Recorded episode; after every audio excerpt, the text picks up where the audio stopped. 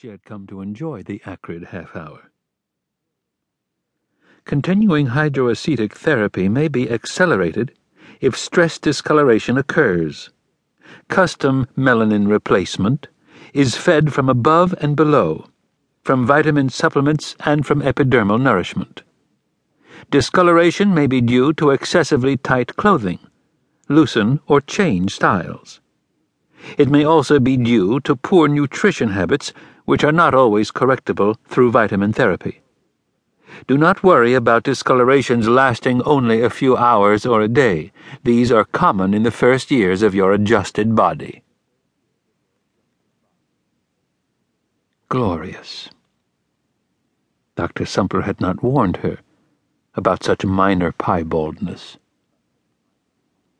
Mary shut the handbook and lifted it onto the tiled wash basin then tilted her head back to soak hair, rid it of the air grime and sweat of three unrelieved days. She could not wash away the sight of eight young comb citizens in various stages of disassembly. Last night, the first investigation team had gone to the third foot of East Combe 1 in response to neighborhood medical detectors picking up traces of human decay. In the first two hours, the team had mounted a sniffer, performed assay, and scanned for heat trails. Then the freezers had come and tombed the whole apartment. Senior in her watch, Mary had been assigned this rare homicide at 700.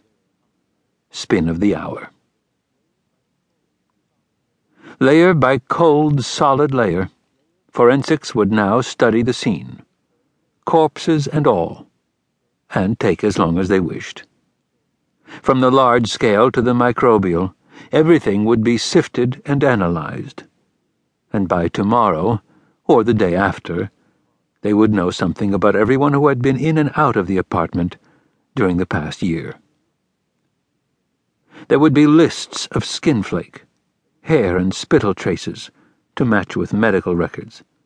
Now fair game under the Rafkind amendments. Bless the bastard. She could track suspects through microbe population deviances and projected points of origin as fine as rooms in a suspect's apartment. Bless evolution. And mitochondrial DNA. With eyes closed, she saw again the corpses hard and still, covered with a thin layer of rime, their blood clotted in dark, cold lakes. Lives and memories fled. A grisly meat puzzle for masters to riddle. Mary Choi had been a PD for five of her 28 years. Competence and the laws banning discrimination against voluntary transforms, bless the libs before Rafkind, had moved her on the sly spin to full lieutenant in supervisory investigation in three and a half years. She had remained an investigator by choice, specking this to be her slot in life. She did not love death. She loved mystery and capture. She loved finding the social carnivores, the parasites, and untherapied misfits. Mary still believed she helped hold the line against the selectors and others who would exact retribution beyond the law. Their way lay unbelievable misery for all. Her way lay swift, decisive justice and forced therapy or incarceration. 95% of all crimes could be solved.